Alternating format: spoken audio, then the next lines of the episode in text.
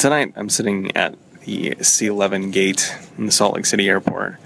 I just finished three days of intense design team work and discussion uh, with our eight person design team. If you know me at all, you know that I am ambitious. I know ambition to be a liar, but she tells a pretty convincing lie. And as I think about it, most of my life I've spent with one foot out the door. There's part of me that feels like I found, maybe might have found this team a little too early. Uh, if I'd had just one or two more flings with a big company, I'd maybe be able to settle down and really appreciate the strong humility of this team.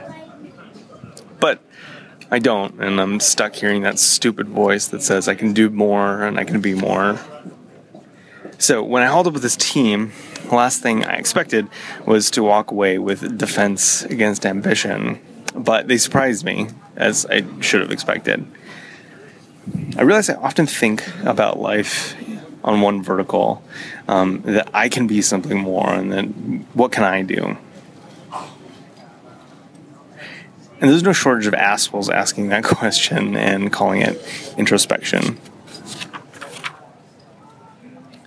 But these folks excel in life, and they're surrounded by people that love them and look forward to their company and cheer them on in all of their victories, not just not just one in an isolated place.